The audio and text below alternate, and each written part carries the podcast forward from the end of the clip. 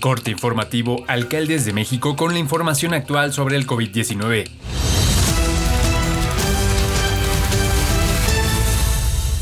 Hoy es lunes 12 de julio.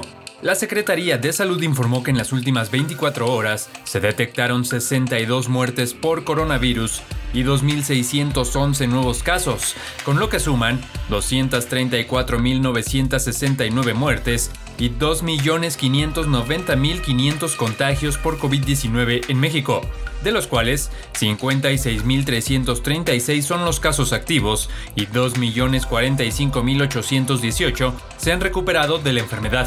La ocupación hospitalaria se mantuvo estable, con una disponibilidad de camas generales a nivel nacional de 77% y con ventilador de 81%.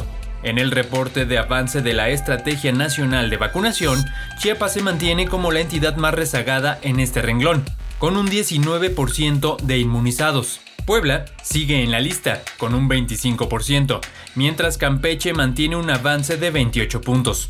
En contraparte, Baja California reporta una vacunación del 79% en su población mayor de edad, y luego está la Ciudad de México con 63%.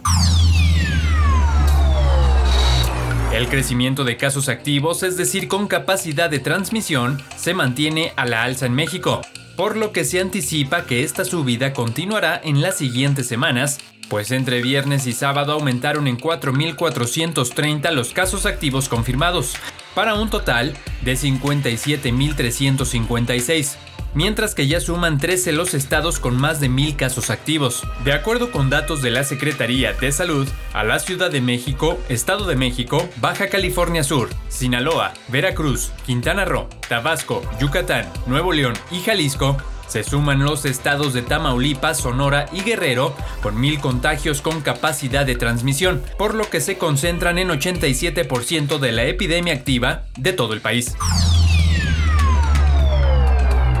La Secretaría de Comunicaciones y Transportes recomendó realizar viajes solo de ser necesario de cara al repunte de contagios y hospitalizaciones por COVID-19. En un comunicado, la dependencia también pidió que en este periodo vacacional de verano se utilice el cinturón de seguridad al viajar en automóvil. Este representa un mecanismo de protección ante un posible accidente. Esta mañana llegó al Aeropuerto Internacional de la Ciudad de México un nuevo cargamento con un millón de dosis de vacuna Sinovac contra el SARS-CoV-2. El vuelo aterrizó en la Terminal 1 a las 6.55 de la mañana. Con este millón de biológicos, hasta hoy, al país han arribado 12 millones de dosis de Sinovac señaló Laboratorios de Biológicos y Reactivos de México. En la semana se recibieron tres embarques de un millón de dosis cada uno de Sinovac. Anoche también fueron liberadas 1.749.400 dosis de vacunas de AstraZeneca que fueron envasadas en los laboratorios Liomont.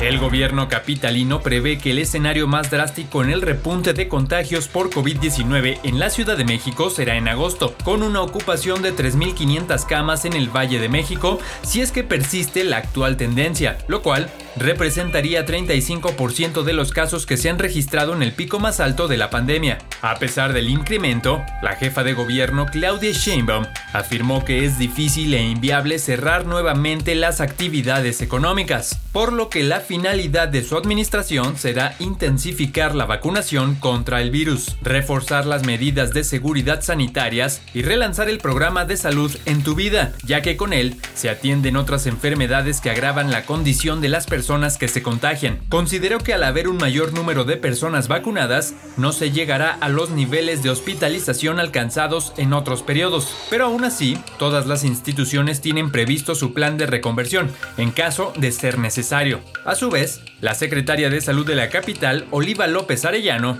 precisó que 30% de los pacientes con coronavirus que están en los hospitales del gobierno de la ciudad tienen entre 40 y 49 años. 23 puntos son de 30 a 39, 15 de 20 a 29 años y 10% de 70 años y más. Esto es todo por el momento, seguiremos informando. Alcaldes de México. Alcaldes de México. Alcaldes de México.